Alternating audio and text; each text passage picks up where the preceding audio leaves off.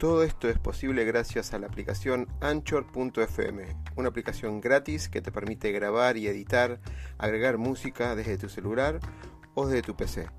Anchor nos permite distribuir además todos nuestros podcasts en todas las redes conocidas de música y podcast como Spotify, Apple, Google, entre otros. Puedes bajarte la aplicación directamente desde Android Store o Apple Store o directamente ir a la dirección anchor.fm y empezar ya con tu podcast. Negocio, pasión, éxitos y miedos. Un punto de encuentro para compartir, aprender e inspirar conversando, con la conducción de Oscar Schmitz.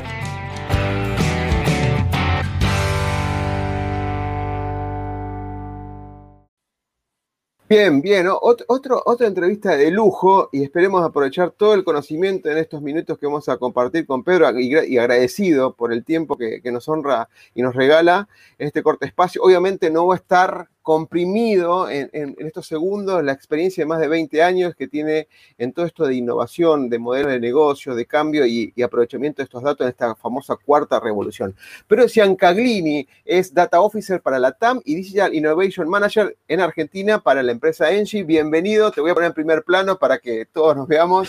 Pero bienvenido. Gracias, Oscar. Bueno, muchas gracias por, eh, invitarme. Así que, que bueno, eh, dispuesto a, charlar un rato sobre innovación, modelos de negocios y, disrupción tecnológica. Excelente. Pedro, para, para, darle un contexto a las personas que no te conocen, ¿cómo, cómo es tu estructura académica? Más allá que obviamente hay un, tanto por ciento de tu último tiempo que es refinar en cosas específicas, pero ¿cómo nació? ¿Cómo, o sea, ¿cómo, partiste de qué? ¿Una ingeniería, de cursos específicos? ¿Cómo, cómo arrancó tu, bueno, es una muy buena pregunta. Eh, me voy a remontar a mis, a mis ocho años. Eh, a, tus ocho años de edad, a, los tuyos. no hace ocho años. A mis ocho años de edad. Eh, cuando tenía ocho años, bueno, muy curioso. O sea, ocho años es lo que yo recuerdo, ¿no? Después antes, probablemente también. siempre me gustó mucho la tecnología, las cosas, los, los, cachivaches, digamos, que hacían cosas, pero a los ocho años me acuerdo que eh, muy curioso, desarmando cosas, armé un saxo con un, eh, con un viejo teléfono y un transformador. Yo eh, solía conectar cosas a la corriente eléctrica, había veces, muchas veces me quedaba pegado. Em, y resulta que esto funcionaba bárbaro, o sea, hacía un, ruidito el, típico ruidito que uno hace con la trompeta en la realidad, que, y, eso lo llevé a una clase de música y todo el mundo eh, me felicitó y el profesor de música estaba encantado. Y, ahí dije, quiero ser inventor. quiero ser inventor, quiero inventar cosas. Eh, y bueno, no paró, digamos, o sea, efectivamente me seguí quedando pegado a lo largo de los, de los años eh, con la electricidad. Em, pero bueno, fue cuando tenía 13 años, entré al industrial, empecé a estudiar en, en una escuela industrial. A los 15 años me gané una beca en Ford, eh, que Ford básicamente eh, hoy podría decir que es la base de la base fundacional de todo lo que es la parte desde el conocimiento más metodológico eh, y la metodología de trabajar en una compañía multinacional y, digamos, o sea, toda esa ¿Cómo, ¿Cómo, ayuda eso, no? Para por, la formación. Totalmente. A los 15, de los 15 a los 18 estuve estudiando en Ford y terminé como técnico mecánico. Eh, y después, eh, ahí una locura, empecé a estudiar medicina, dejé medicina, empecé a estudiar computación. finalmente dejé computación, o sea, y estudié ingeniería, dejé ingeniería, bueno, y al final me quedé ahí eh, desde el punto de vista de la carrera académica, eh, pero empecé a hacer cursos, empecé a, estudiar en universidades eh, cursos muy puntuales relacionados con cuestiones tecnológicas. logré un background muy fuerte en telecomunicaciones al principio, empecé a entender cómo funcionaban las telecomunicaciones desde adentro, empecé a gestionar redes muy importantes en compañías multinacionales y hace 13 años atrás eh, cuando empecé a trabajar en Engie, eh, a lo largo de, digamos, de la carrera de Engie, me empezaron a desarrollar muchísimo desde el punto de vista de los soft skills. Entonces empecé a estudiar eh, liderazgo, todo con, em, digamos, con consultorías empresas que, contrata Engie, digamos, para, como por ejemplo Accenture, para, para, hacer en training, digamos, a, a, ejecutivos de la compañía. Y bueno, y ahí me desarrollé muchísimo en todo lo que es la parte de soft skills y después empecé a ampliar con MIT, con, eh, eh, con Queensland University en Australia para empezar a ampliar un poco eh, relacionado específicamente con innovación. Siempre hice innovación, pero nunca lo hice desde el punto de vista metodológico y con la última formación que, generé y desarrollé, ahí empecé a, meter un poco más de teoría y de academia. Ok, solo para confirmar, ¿vos eras de los que usaban mil ladrillo, rastri y mecano? No. Sí, totalmente. Ok, ok. sí, sí, mi hijo usa Legos ahora. Ah, bueno, bueno, bueno. Porque es un perfil de los inventores, digamos, tenemos ese, esa, esa parte de creatividad, ¿no? De construir, de crear cosas, de alguna manera. Totalmente, totalmente. Eh, bueno, pasa, a la parte de académica. Hoy por hoy, ¿cuál es el rol, más allá que está puesto en pantalla, Digital Innovation Manager, de cuál es tu responsabilidad principal, digamos, en la compañía? Bueno, en la compañía tengo dos roles, eh, por eso está dividido con una barrita en el medio. Eh, para la TAM trabajo como, como Chief Digital eh, Data Officer, que básicamente es coordinar todas las, iniciativas relacionadas con datos y toda la estrategia de datos a nivel LATAM. con una coordinación muy fuerte de París, es una empresa francesa.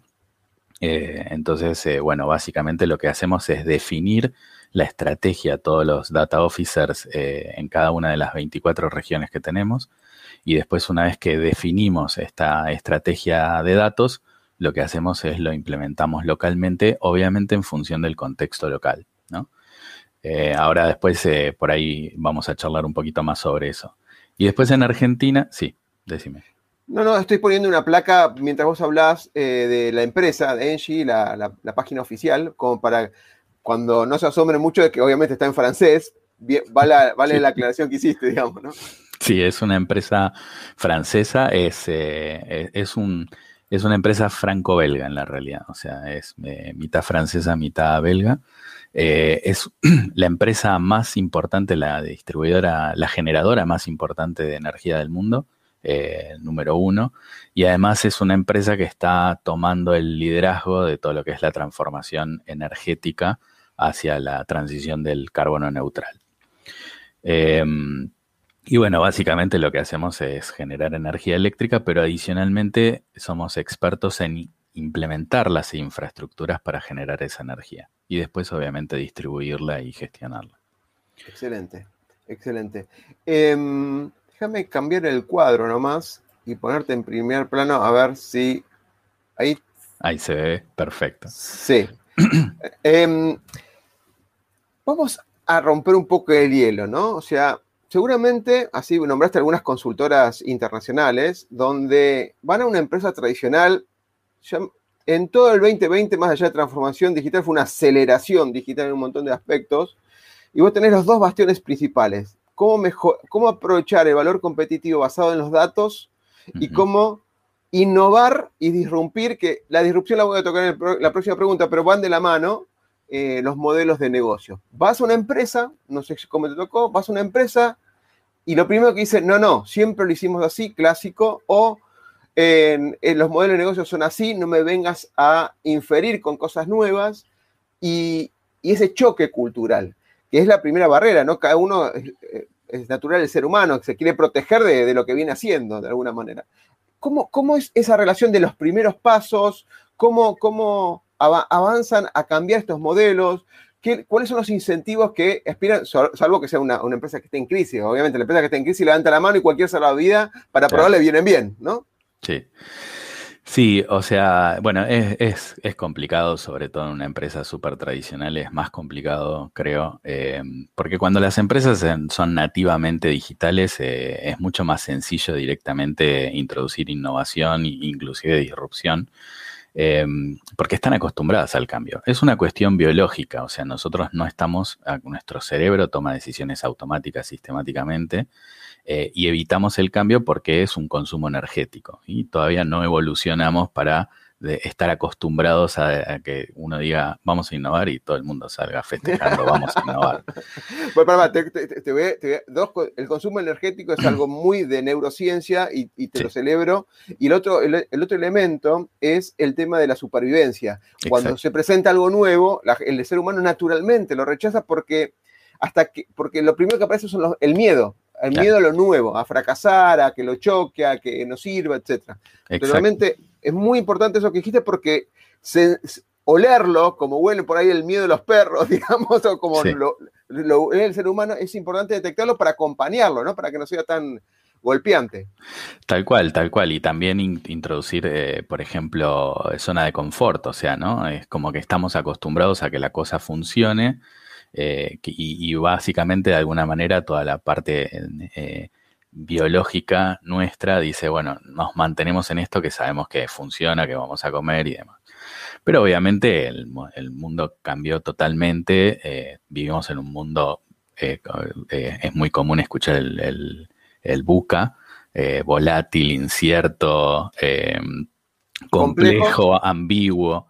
Bueno, entonces es como que es esta forma en la que nosotros tenemos de, movernos y de, no aceptar los cambios por miedo, por no salir de la zona de confort, porque estamos bien y demás, de alguna manera es una de las limitantes. Entonces, una de las cosas metodológicamente hablando y sobre eh, por ahí, o sea, esto es más general para después meterse un poco más en profundidad, es lograr generar esa aceptación del cambio, ¿no? Es como empezar a hablar de que, de que el cambio no es tan malo.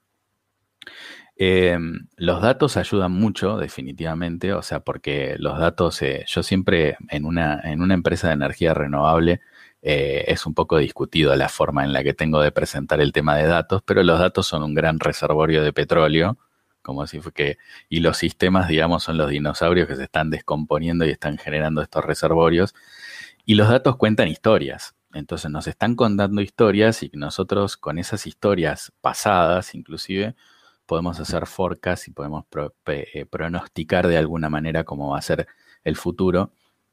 Y eso de alguna manera lo estamos utilizando también para mostrarles visualmente qué, de qué estamos hablando. ¿no? Entonces, eh, por ejemplo, inteligencia artificial, como lo mencionábamos hace un ratito, eh, es algo que lo tenemos en todos los dispositivos. O sea, está hoy en día, está. Pero claro, la gente no se, no se da cuenta porque está acostumbrada a vivir con eso. Cuando nosotros se lo empezamos a mostrar y le decimos, bueno, o sea, eh, por ejemplo, estás hablando, estamos hablando hoy de inteligencia artificial y que de repente yo me abre a Google y, me aparezcan anuncios eh, relacionados con eh, inteligencia artificial o con otras cuestiones relacionadas con inteligencia artificial, eso significa que el teléfono está escuchando, ¿no? Está escuchando no específicamente la conversación que tenemos, pero sí está escuchando tags y palabras claves que estoy diciendo para después empezar a ponerme, digamos, anuncios y demás. Entonces, estamos viviendo sobre una base en la cual ya esas cosas están funcionando. Eh, esto, de alguna manera, mostrárselo a los, eh, a los, ejecutivos particularmente, eh, empieza a generar cierta, cierto despertar, ¿no? pero de todas maneras, o sea, y ahí vamos al punto de la innovación, la innovación se genera en la trinchera, o sea, básicamente el que necesita, el que está expuesto a la situación, es básicamente la persona que necesita de alguna manera mejorar el proceso, generar un cambio eh, que produzca valor, etcétera, etcétera.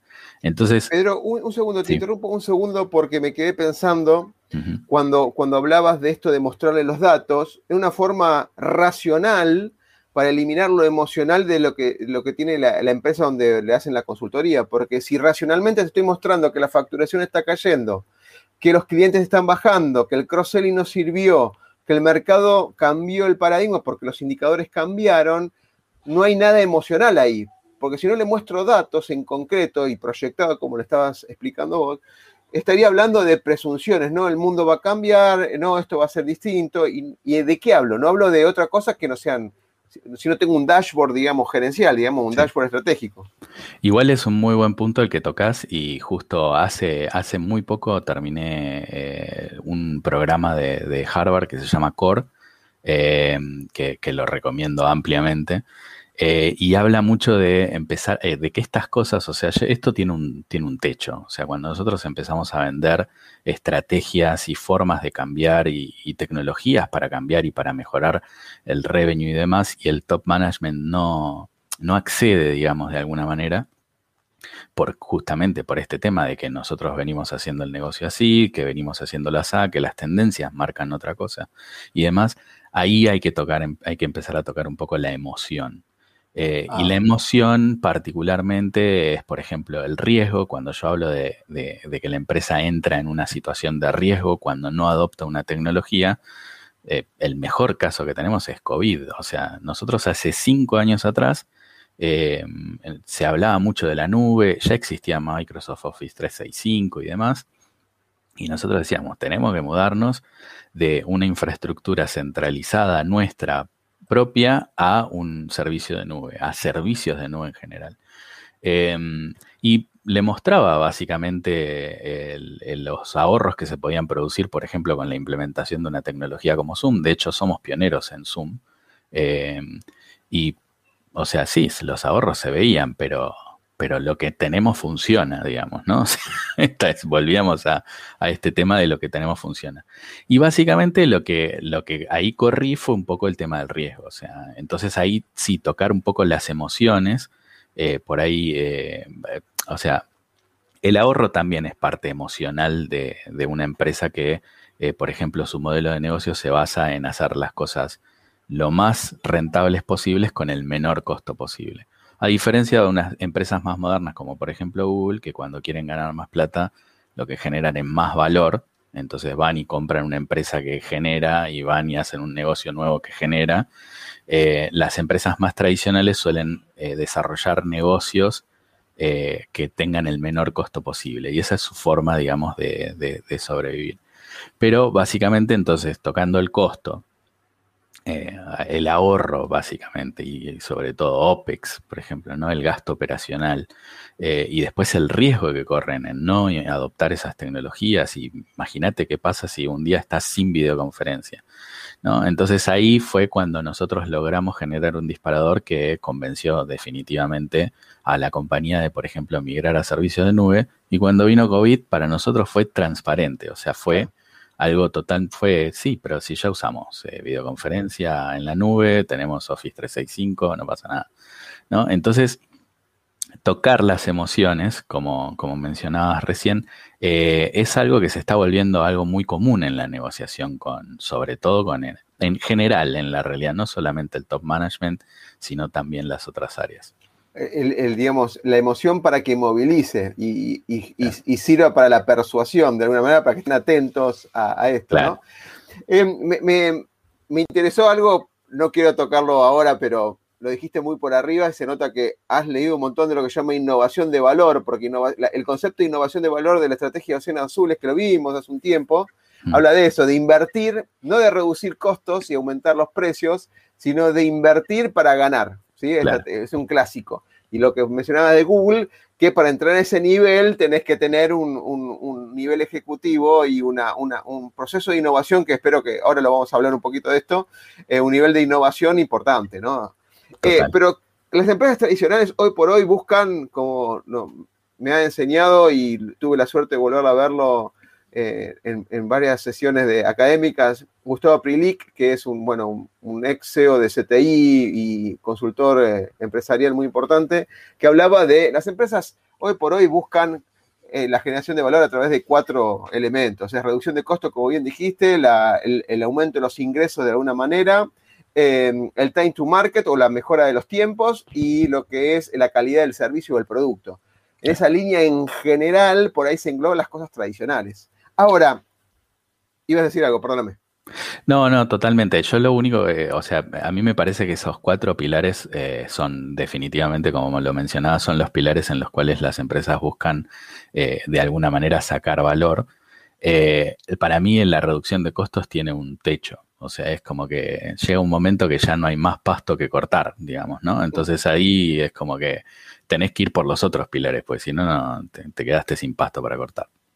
Mira, hay, hoy hace poquito publiqué un, bueno, algo que estoy siempre solo con el fanatismo de cuando uno lee mucho, si no lo vuelve simple para que cualquier persona o equipo lo pueda entender, eh, no sirve de nada todo lo que estudiaste, digamos. o sea, si, no puedes trasladarlo a un equipo de trabajo, a una persona, todo lo que sabes y usando en el lenguaje simple. Y hay un, libro del 2010, si no me equivoco, 2010-2011, que se llama Solution Focus, ¿no? Que habla de enfoque orientado a las soluciones y trasladarlo en términos de pensar simple, metodología de trabajo, orientado a algo y demás. ¿Cómo, cómo en términos simples se, implementan en estas empresas tradicionales procesos de innovación cuando nunca, nunca existió eso. Porque nombraste Ford, que de una manera seguramente tiene un pensamiento lean, un pensamiento Six Sigma, de alguna manera que eso provoca un refinamiento en la calidad de los procesos, la calidad de los productos terminados, el valor agregado, etc. Pero hay muchas empresas que no está instruido eso y aparecieron esas palabras durante todo el 2020, ¿no? ¿Cómo, ¿cómo, mezclas metodologías, procesos de innovación con un área de, dentro de la compañía, cuando no la tenía, ¿no? Sí, totalmente. Bueno, es que en la realidad las, cuando las metodologías uno intenta introducirlas desde arriba para abajo, o sea, y crear un framework, un marco de innovación y, eh, que esté autorizado, digamos, por los altos niveles y demás, eh, ahí es cuando las metodologías fracasan, digamos, porque la metodología, o sea, un elemento anterior de la metodología debería ser eh, a aplicarlo. empecé a aplicarlo con la gente que tenés a tu alrededor, empezá a aplicarlo en tu día a día y empezá a generar valor en tal vez en pequeñas cosas que después se puedan provocar y puedan provocar grandes valores y grandes cosas. Eh, de hecho, el rol me lo, me lo dan eh, porque desarrollé, así, hablando con un compañero de trabajo, desarrollamos una, una plataforma que hace una predicción de la demanda de gas de los próximos 10 días eh, y la curva de aprendizaje de, los despachantes de, gas, o sea, mi compañero era un despachante de gas, que básicamente tardan dos años en entender cómo hacer para despachar y nominar gas todos los días, eh, de dos años se reduce a cero. ¿no? Entonces, eh, claro. Claro, y, agarramos y dijimos, bueno, a ver, estuvimos pensando con Matías cómo hacer esto, él me pasó un par de datos, empezamos a, a crear modelos y llegamos a esta conclusión, que el, algoritmo eh, de Machine Learning me dice lo que se va a consumir mañana de gas. Entonces, lo único que tengo que hacer es ingresar el número nominal de la cantidad de gas que se va a consumir. Si eso yo tenía que pedirlo, pedir autorización arriba, y probablemente digan, pero ¿cómo se hace? Porque si vos antes nosotros hacemos modelos estadísticos, hay dos años de entrenamiento para una persona para que pueda nominar gas. ¿Cómo, cómo haces para hacer F5 que se refresque una página y me tire el número de lo que se va. O sea, ¿cómo sabe eso? Que es una caja negra. Eh, y de hecho, cuando nosotros presentamos el modelo, o sea, inclusive yo, o sea, lo, charlándolo con, con, mi compañero, le dije, mira, va a pasar esto. O sea, se van a poner en abogados del diablo y van a empezar a decir, ¿cómo sé yo que esta máquina no me está mintiendo?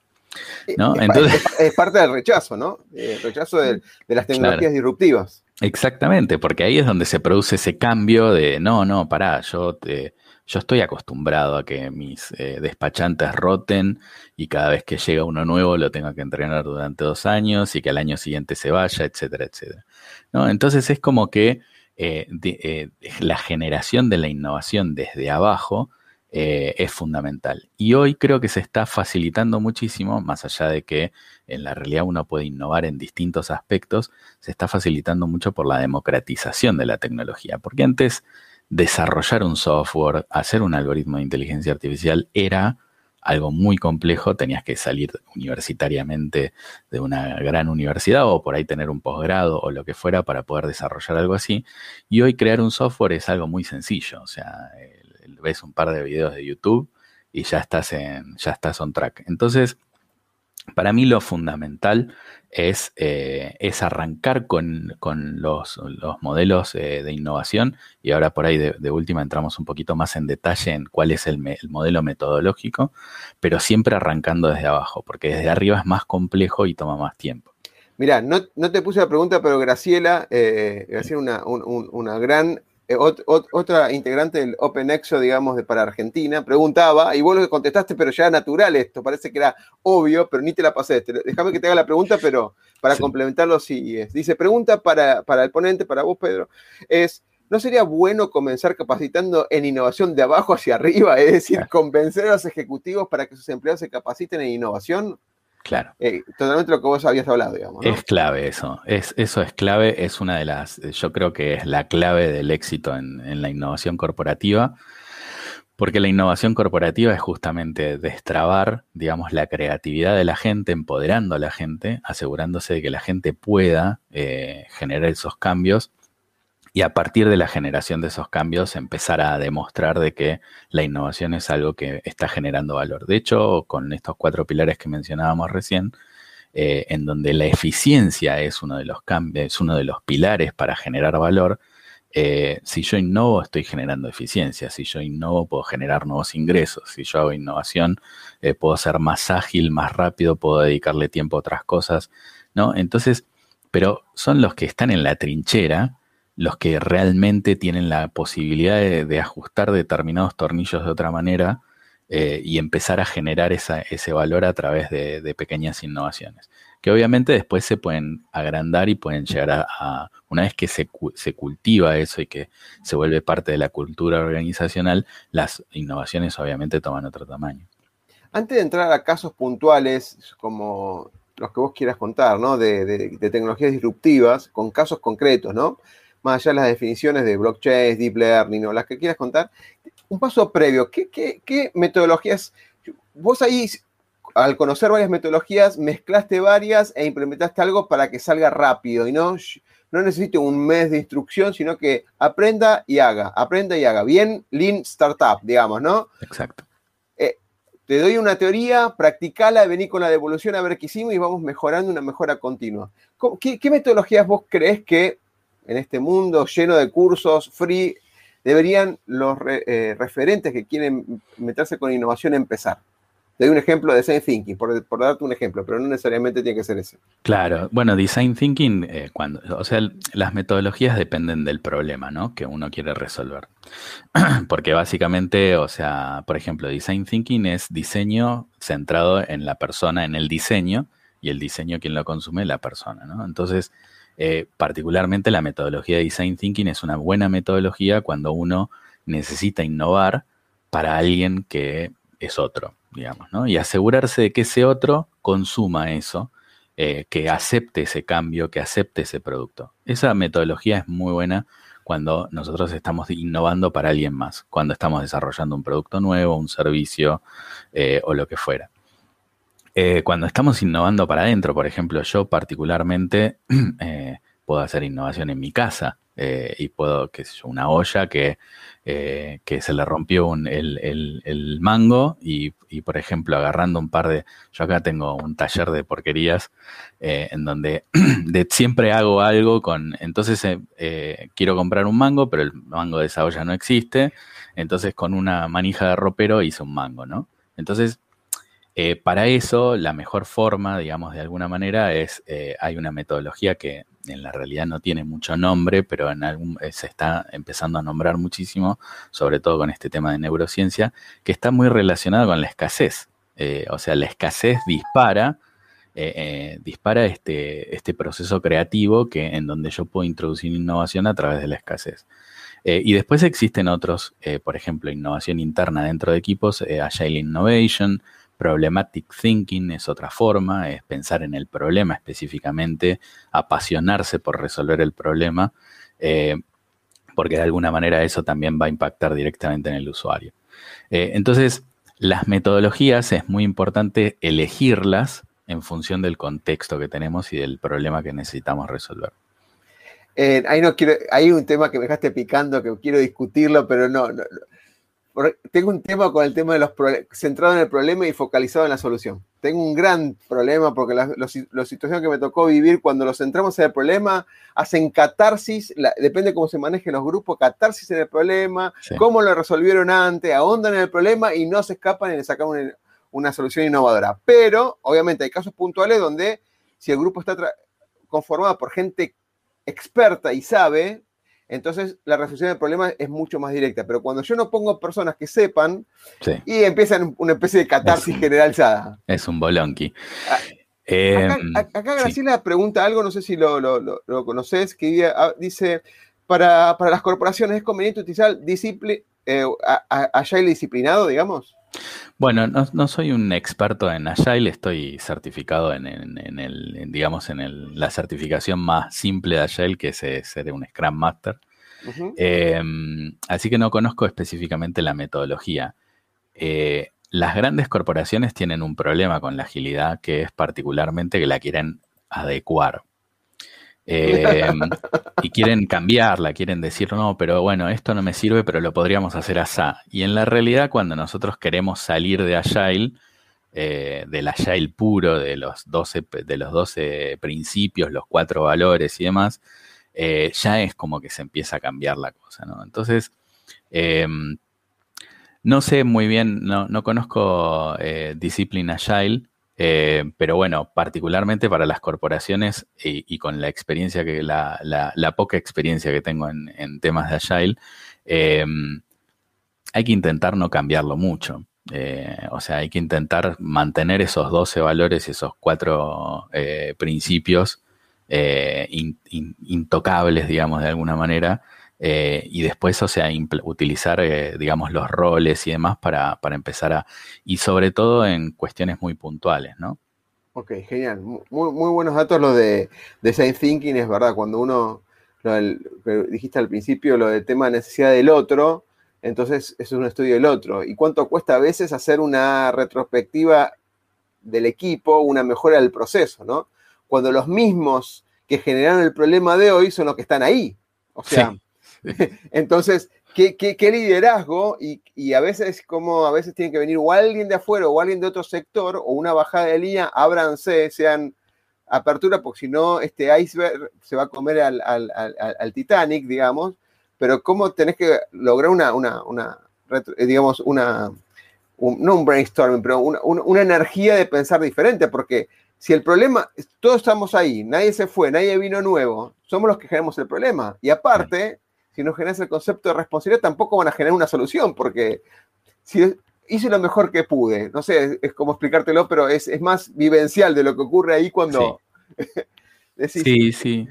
Yo creo que mm, eh, hay, muchas veces, o sea, también estamos impactados por el contexto, ¿no? Eh, sobre todo, por ejemplo, en Argentina o con el COVID mismo, eh, nosotros nos vemos ante una situación que decimos necesitamos cambiar eh, porque necesitamos sobrevivir o porque necesitamos eh, generar, digamos, en Argentina particularmente con, todos los, con todas las cuestiones inflacionarias de, devaluación y demás, inclusive, por ejemplo, años anteriores, hasta incluso restricciones.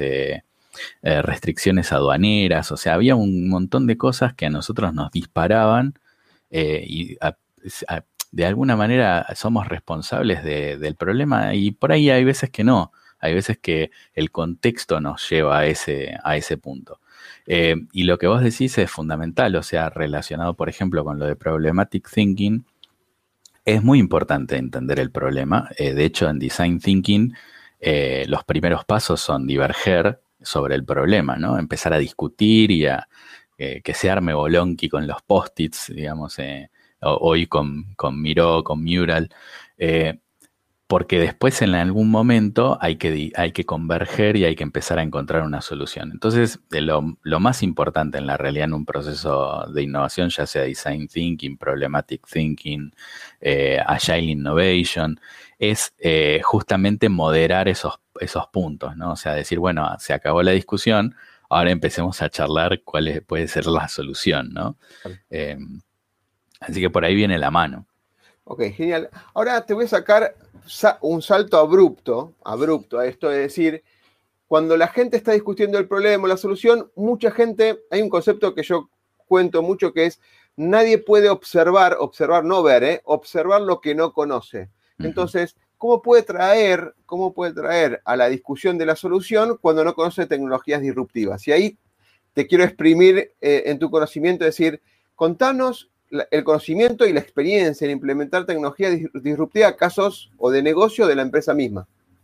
Perfecto. Eh, mira, eh, incluso hace, hace unos años atrás tuve que dar una charla de innovación eh, y justo relacionado con cómo impulsar la innovación a través de la tecnología disruptiva.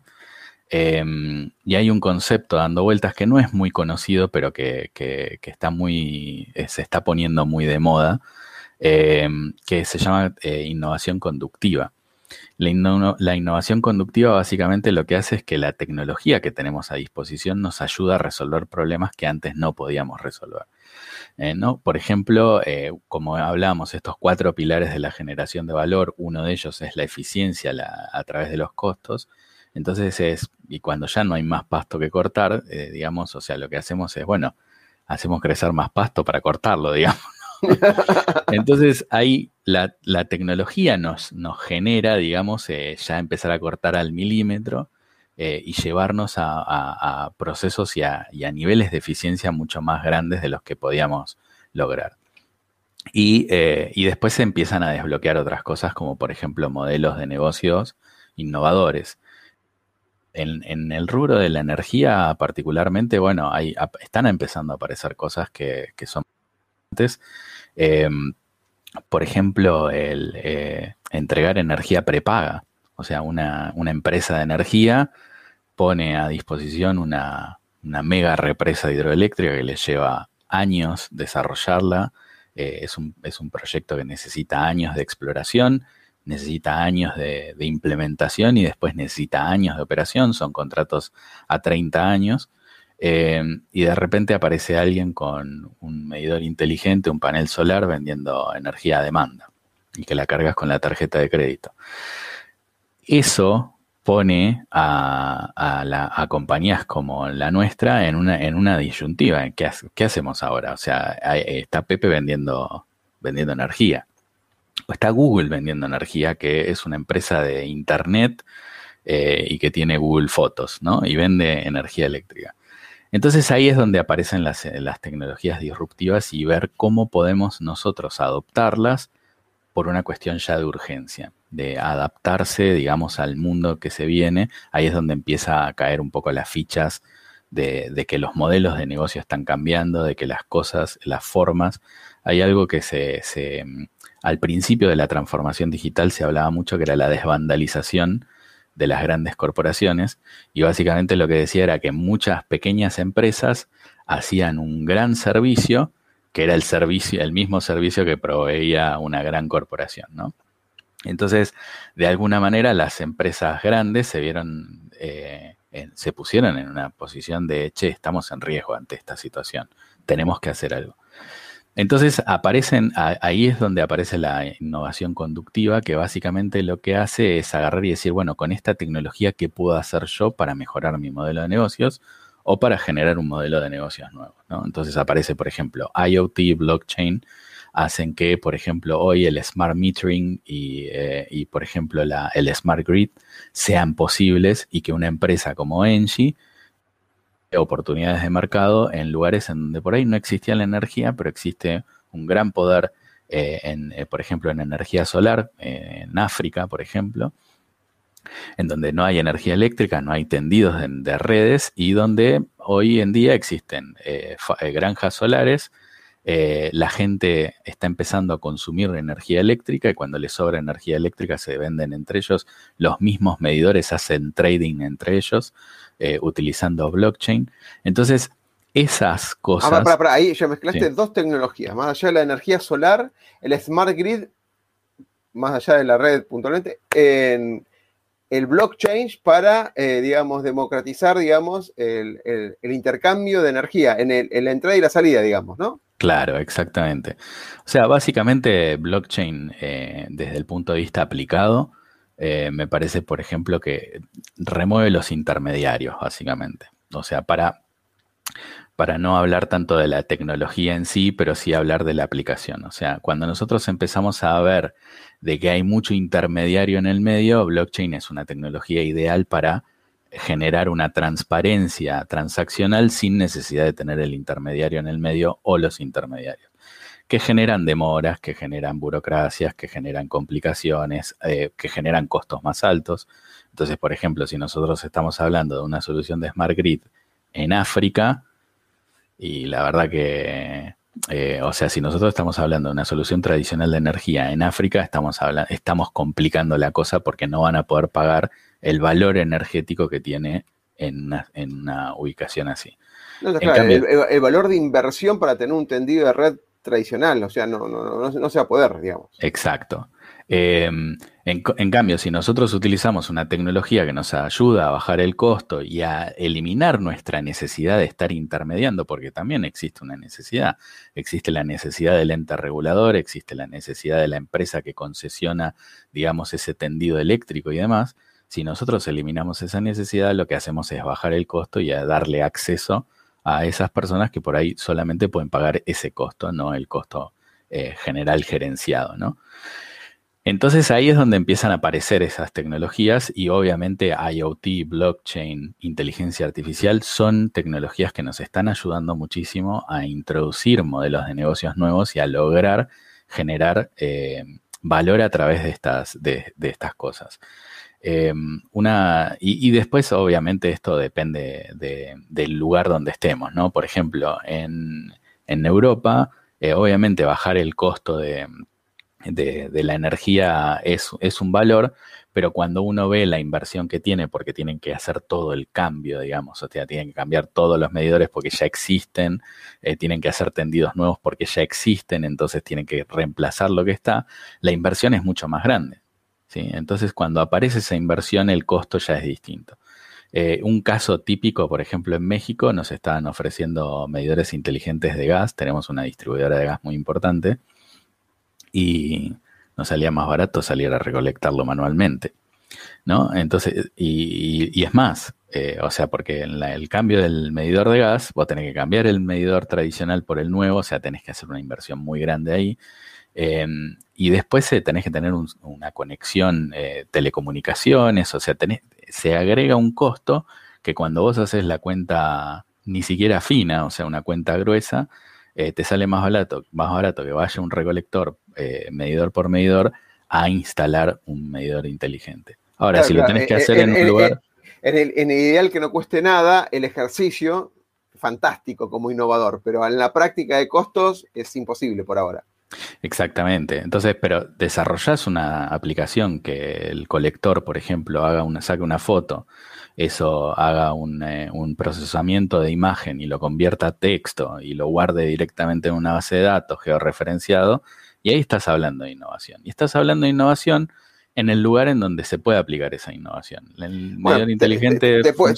vamos a hacer un debate porque se me ocurrió ahora una idea. Digo, ¿por qué no tener una aplicación propia en México que los propios consumidores se saquen una foto y lo envíen con ciertos códigos IQR y cada tanto hacer una auditoría de cómo viene eso, ¿no? Totalmente. De hecho, eso eh, hoy en día está, está funcionando en muchas distribuidoras, no solamente en distribuidoras de Enchi, de que el mismo usuario puede informar su consumo de gas a través de sacar una foto y una foto que tiene un montón de metadata que le agrega el software atrás, ¿no? Eh, como por ejemplo, el posicionamiento, el día real de cuando está sacando la foto, ¿no? Que es una foto de hace 10 días atrás y que después, durante 10 días consumió más gas, ¿no? No, por, eso la auditoría, o sea, entiéndase que todavía somos seres humanos y hay, algunos seres humanos que no son tan seres y son más humanos, digamos, entonces, entonces por eso no descarto la auditoría. Mi, mi, historia de banco mayorista, digamos, obliga que siempre tiene que haber una revisión y control de los procesos. Ah, bueno, ahí, ahí es donde entra blockchain. Eh, ahí es donde eh, uno se puede empezar a desatachar un poquito, todavía no mucho, de hecho la tecnología por ahora en, general no es absolutamente confiable por el hecho de que nosotros seguimos desconfiando, ¿no? De que somos, de que los humanos somos en, en, parte los que agregamos, digamos, esa poca transparencia al proceso. Pero si nosotros le agregamos blockchain y después empezamos a generar concientización y asegurarnos de que ahí existe transparencia, cuando una persona informe eh, eh, su, consumo de gas a través de una foto en una cadena de bloques y probablemente sea real lo que está informando. Correcto. Eh, es interesante que vos lo contás como natural, pero seguramente tiene un equipo de especialistas por cada una de las tecnologías, porque cuando enfrentan un desafío nuevo, cada uno tiene su aporte, ¿no? O sea, cómo, cómo implementar un blockchain o cómo meterlo en el blockchain que ya tenemos, la tecnología, cuánto cuesta y demás no es solamente conocer las posibilidades, como por ahí lo hacemos en investigaciones y demás temas académicos, sino en concreto, a ver, quiero meter Smart Grid, esto implica esto, esto, el proveedor acá no lo tenés, lo tenés que importar. Toda una logística de estructura de costos que primero viene la solución tentativa, después viene una estructura de costo y logística que implica también en el caso, ¿no? Dijiste analizar el modelo, justo Graciela, eh, vamos recontra la par, justo Graciela decía, pero la realidad dice es que aún hay compañías del siglo XX que tienen el mismo modelo de negocio. Quizás no pueden salir de ese modelo de negocio. A ver, un clásico que siempre hemos compartido acá también es tomemos un Canvas, un Business Model Canvas para tener una idea. A veces no se, no se parte en esto, como nombraba Pedro, van directamente el famoso proceso de negocio, proceso operativo que se quiere mejorar, el famoso, em, uy, se me fue, la metodología as is y, bueno, y el otro, que son las dos. el to be. El to be, gracias Pedro, gracias. Ah, esto de leer tantas cosas, tantas cosas. Y Se hace la momento, No, no, en un momento va, simple. En vez de, me quiero acordar el nombre, es la realidad y el futuro deseado o lo que queremos mejorar, digamos. Entonces, eh, a veces es eso, ¿no? Pero, ¿cómo? Por eso, cuando vos contabas, hay un montón de conocimiento y experiencia que a la hora de decir, vamos por este lado, si no lo viviste, no lo estudiaste, ¿cómo decís? Vayamos por una foto en el medidor. Y no, porque sabemos que hay un montón de otras cosas ahí dando vuelta. Y una aplicación no sale 3 pesos con 50. Porque es la, foto, es el análisis OCR o es el análisis de datos, toda la inteligencia de datos que hay atrás de eso. Y eso, o sea, si los, la, alta dirección no conoce lo que es esto, el proceso de digitalización, o por lo menos no empezó a moverse en torno a eso, cuando empiecen a aparecer los costos, eh, bueno, quizás vea solamente el ROI, ¿no? Es decir, che, este, el costo es, no sé, por decir algo, un millón de dólares, y, pero te lo repagás en seis meses. Listo, ok, ya está, alcanza. Bueno, en Data, por ejemplo, eh, en la TAM, eh, lo que tuvimos que empezar a hacer es awareness, concientización de la gente en distintos niveles, ¿no? O sea, hablando en, nivel, en tres niveles distintos, o sea, el que está en el campo, el que está en el middle management y el que está en el top management. Entonces, es la única manera de, generar ese, ese break-even en donde ya empezamos a lograr generar sponsorship a través del, management, es cuando empezamos a generar conciencia. Excelente. Bueno, quisiera, em, para, ir cerrando, que ya como si nada pasaron como 50 minutos, suele, suele, suele pasarnos cuando nos apasiona lo que hablamos, es contarnos ¿cuáles algunas tendencias o algo disruptivo que se pueda contar que no sea confidencial de la compañía o que vos estés, que vos digas, che, esto me impactó en cuanto a lo, que, lo último que aprendí o lo último que vivieron en la experiencia de caso? Es algo, algo que digas, che, esto, estoy viendo esto eh, y me, está impactando. La referencia particularmente, hace poquito también Ask Invest sacó un informe muy interesante de las tecnologías y dónde apostar en cada una de las tecnologías, ¿no? Y habló de varias cosas interesantes, ¿no? Pero no hay una fuente única y cada uno ve una porción de la realidad de donde es competente. ¿Qué, qué estás viendo vos como futuro? ¿Qué estás viendo vos como nuevo? ¿O es más de lo mismo y hay que potenciarlo? ¿Cómo lo ves vos? Sí, yo creo que la inteligencia artificial que nosotros estamos experimentando hoy no es la que va a ser dentro de cinco años. Eh, para mí va a haber un cambio muy, muy grande ahí eh, y eso afectará a todo o sea, va a afectar eh, a todas las tecnologías eh, transversalmente, eh, porque es ley de Moore, o sea, básicamente el almacenamiento y el procesamiento están aumentando exponencialmente, estamos en, un, en una parte muy, pero muy pronunciada de, esa función exponencial, en donde nada, o sea, el procesamiento y la memoria y la capacidad de almacenamiento están aumentando tanto que hoy la tecnología, la, inteligencia artificial que ya estamos empezando a experimentar es algo disruptivo. Eh, de hecho, me interesó mucho un artículo que me enviaste eh, relacionado con el, Mañana es hoy. Ah, eh, el de Everis, sí. El de Everis. Eh, y donde básicamente el tipo se despierta de un coma después de 10 años y se encuentra con esta realidad. Si nosotros hoy nos, acostamos y nos levantamos dentro de 5 años, eh, va a pasar exactamente lo mismo y dentro de 5 años, si nos levantamos en 2 años, eh, va a ser lo mismo y así sucesivamente hasta que ya llega un momento en donde lleguemos a una superinteligencia y no estamos lejos. Eh, eso es lo, más loco de todo, no estamos tan lejos, o sea, lo vamos a vivir, creo que todos lo vamos a vivir, ese mismo.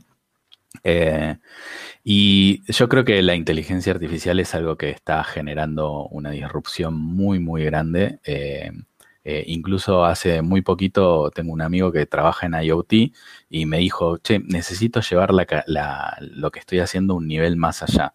Le dije, mira, hay un curso de Harvard eh, en la plataforma EDX gratis, o sea que uno puede cursar el, curso sin necesidad de, tener, de pagar y demás, eh, que se llama TinyML, que básicamente es Machine Learning adentro del Arduino. Em, Machine Learning adentro de un IoT, claro, o un Arduino que es un, genérico, sí. Eh, claro, de, una, de un IoT, de una Raspberry, de un Arduino, de cualquier dispositivo de estos que nos permiten desarrollar eh, dispositivos de IoT muy rápido y fácil y barato. Em, y le dije, mira, o sea, este es el futuro, o sea, que los bichos estos empiecen a tomar decisiones em, de una manera muy rápida en función de lo que sensan en el ambiente. De hecho, yo, por ejemplo, en mi casa tengo un eh, sensor de el, el que corta la caldera, lo hice yo con un Arduino Básicamente lo puedo manejar por Wi-Fi y demás, pero tiene un modo que es automático que sensa la temperatura de afuera, cuando va a llover y demás, y corta o, prende la caldera.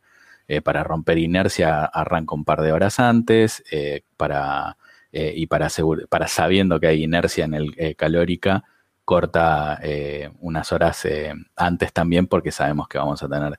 Y eso lo manejo, o sea, eso se hace con inteligencia artificial y hoy estamos en un punto en el que hogareñamente estamos haciendo inteligencia artificial, vamos a poder eh, detectar enfermedades a través de cadenas genéticas con inteligencia artificial, a través del supercomputer.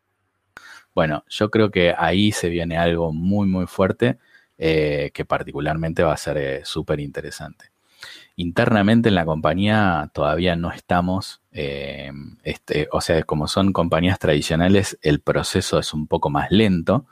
Eh, si bien nos estamos apoyando en tecnologías como por ejemplo, eh, como por ejemplo eh, blockchain o IoT, yo creo que el supercómputo y la inteligencia artificial nos van a ayudar muchísimo a empezar a desarrollar cosas nuevas, por ejemplo, modelos de negocios nuevos en energía que hoy todavía no existen. En Pedro, habías nombrado al principio un curso que era Harvard, Harvard, espero no equivocarme, Core, de core del negocio, ¿no? De núcleo. Sí, exactamente. Es un, es de la, del, Harvard Business School, eh, de la Escuela de Negocios de Harvard, que se llama Core E. O sea, es Core, C-O-R-E. C-O-R, sí, Core, Core de, como núcleo, como curso de negocios. Sí, sí, sí. Y ahora, eh, nombraste recién otro curso, dame un segundo que se me cambió el teclado y estoy, no me salen las comillas, perdón, ahí está. En, lo que es. es Tiny, Tiny ML. Es. Es, ah, eh, tiny es pequeño, es T-I-N-Y M-L em, de Machine Learning. Bien, mm, hasta, mira, estoy googleándolo y hasta hay referencias bibliográficas disponibles. Hay un Tiny ML Book. Sí, hay, hay, un montón, incluso hay pequeños eh, videos de YouTube que ya te explican cómo eh, ir codificando, digamos, el modelo de Machine Learning. Es más, existen hasta las librerías. Vos te, te eh, digamos, el, código, lo copias, lo pegás y ya tu dispositivo de Machine Learning ya está, eh, tu dispositivo de IoT ya está trabajando con Machine Learning. Así es muy sencillo, es muy sencillo y está al alcance de todo el mundo. Excelente, excelente, me encantó. Bueno, para ir cerrando y, no sacarte más tiempo, Pedro, totalmente agradecido por este momento, sinceramente, eh, un ida y vuelta muy interesante y sobre todo escuchar a líderes de, Argentina o líderes de Latinoamérica donde ponen estos conocimientos en cosas reales, no en solamente académico, porque estuvimos muchos años hablando de la parte académica y no solamente en la práctica. Me, me fascina, me fascina porque marca un sendero como que los que recorren el primer, los primeros pasos eh, tienen el desafío de aprender, ¿no? Y lo desafiante que es, pero los que vienen después, esto como decís vos, una recomendación de acá de un, libro, de un curso que vos, te sirvió, ayuda a los demás para no, eh, no hurgar en tantas cosas que están dando vuelta y focalizarte. Esto de design thinking, lo de problem thinking, es, es interesante. Es interesante como para formar guías para, para los demás. Ahora te voy a hacer el último desafío y por ahí espero que tengas alguno, es una frase, un libro, una serie, una película o lo que quieras de todo eso, eh, sea Netflix, Prime, no tenemos acuerdo con ninguno, así que bienvenido. si son sponsor y no pago por un año alguno de ellos, mejor. Eh, pero algo que vos decís, vean esto por lo que fuera, ¿eh? algo personal o algo laboral, tiene algún sentido para empezar a pensar diferente. Bueno, muy buena pregunta. Eh, mira, em, em, lo primero que se me viene en la cabeza es eh, en, este mundo que se viene súper futuresco y, cada vez más avanzado, eh, donde ya habíamos hablado un poco de, de la democratización de las tecnologías, yo creo que hay que desarrollar mucho el soft skill, mucho las habilidades blandas. recomiendo muchísimo En búsqueda de la felicidad, eh, que es esa, esa película de Chris Garner, de la historia de Chris Garner, eh, encarnada en Will Smith. Eh, yo creo que ahí tenemos un caso de resiliencia absoluto y de, y de perseverancia. y, bueno, Chris Garner particularmente cuenta que su éxito básicamente fue ese, ¿no? bancarse todo a pesar de todo. desarrollar creo que resiliencia en estos tiempos va a ser fundamental. Em, y perseverancia. Em, y después eh, hay una frase de, Disney, de Walt Disney, que me encanta, que es, em, no me la acuerdo específicamente, eh, pero dice que eh, sigamos siendo, hay que ser curiosos porque ser curiosos nos abren nuevas puertas, nos abren nuevos caminos. ¿no? Entonces, la curiosidad como parte de una habilidad blanda, eh, también lo súper recomiendo. Eh, bueno, recomiendo que busquen la frase de... Eh, es una frase que de hecho también, o sea, en la realidad la conocí en una película que se llama Meet the Robinsons, conociendo a los, a los Robinson, que es de dibujitos animados, pero que es para adultos definitivamente también.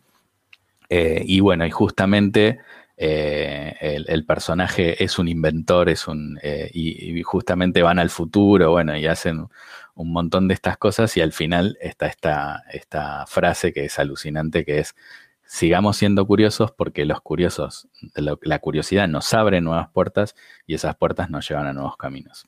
Acá, acá, acá, espero que sea esta la frase porque viste que también en el mundo pero estaba bastante posicionada. Dice así, de Walt Disney, corregime si es esta o la busco de vuelta. Dice, camina hacia el futuro, abriendo nuevas puertas y probando cosas nuevas. Sé curioso, porque nuestra curiosidad siempre nos conduce a nuevos caminos. Exacto, esa misma. Genial, genial, qué buena, ¿eh? Qué buena esto de... las dos tienen, eh, tanto la película como esta, como esta frase, tiene el sentido de, de no quedarse con lo que conoces, ¿no? Esto de en esta corta vida que tenemos, cómo innovar, eh, innovarnos y estar en constante aprendizaje, no, no, no bajar los brazos nunca. Wayne Dyer, me pongo el gorro de coach transformacional, digamos, más, más, más personal, decía, no, no, no podemos morirnos con la música en nuestro interior. Esto lo que significaba era, si, si hay algo que te, te, te hace ruido acá adentro, sacalo, hacelo. No tenés otra posibilidad, no tenés otra vida, por lo menos, digamos, e, en, carne y hueso, esa es la única vida que tenés con este entorno de personas. Así que sé curioso y animate, totalmente de acuerdo. Totalmente bueno. Bueno, Pedro, te, agradezco un montón. Acá eh, hay varios comentarios de que le encantaron la charla y después lo vamos obviamente a replicar. Eh, va a estar en nuestro canal de YouTube, como siempre. Puedes atrás un poquito más para publicarlo en nuestro portal porque estamos con varios, varias, varias, varios trabajitos haciendo, gracias a Dios, gracias a Dios. Em, así que Pedro, en la próxima vamos, vamos para un caso particular. Me quedó picando preguntarte sobre el curso más de Machine Learning, sobre esto de modelar que habríamos tenido en charlas previas, pero lo hacemos en, otro encuentro más adelante, si te parece. Dale, dale, buenísimo, Oscar. Bueno, muchas gracias por la invitación, un placer, me encanta divulgar y, compartir conocimientos, así que adelante, cuando, cuando lo quieran y lo necesiten, acá estoy. Acá Ariel te puso, bueno, muy buena entrevista, bueno, Graciela también, le encantó, bueno, y hay un par más, así que no te quiero sacar mucho más tiempo. Gracias por estar ahí y nos vemos pronto. Gracias, Pedro. Gracias, gracias a todos. Gracias, Oscar. El miedo a equivocarnos nos inmoviliza, nos aleja del éxito. El miedo a lo nuevo nos limita, nos quita oportunidades de crecer. Pretender resultados diferentes haciendo siempre lo mismo es una locura. Aprender a ser diferentes, aprender a ser innovando, es un desafío. Nuestra pasión nos moviliza a ilimitados desafíos. Y de eso se trata Negodocio, de lograr el éxito con pasión.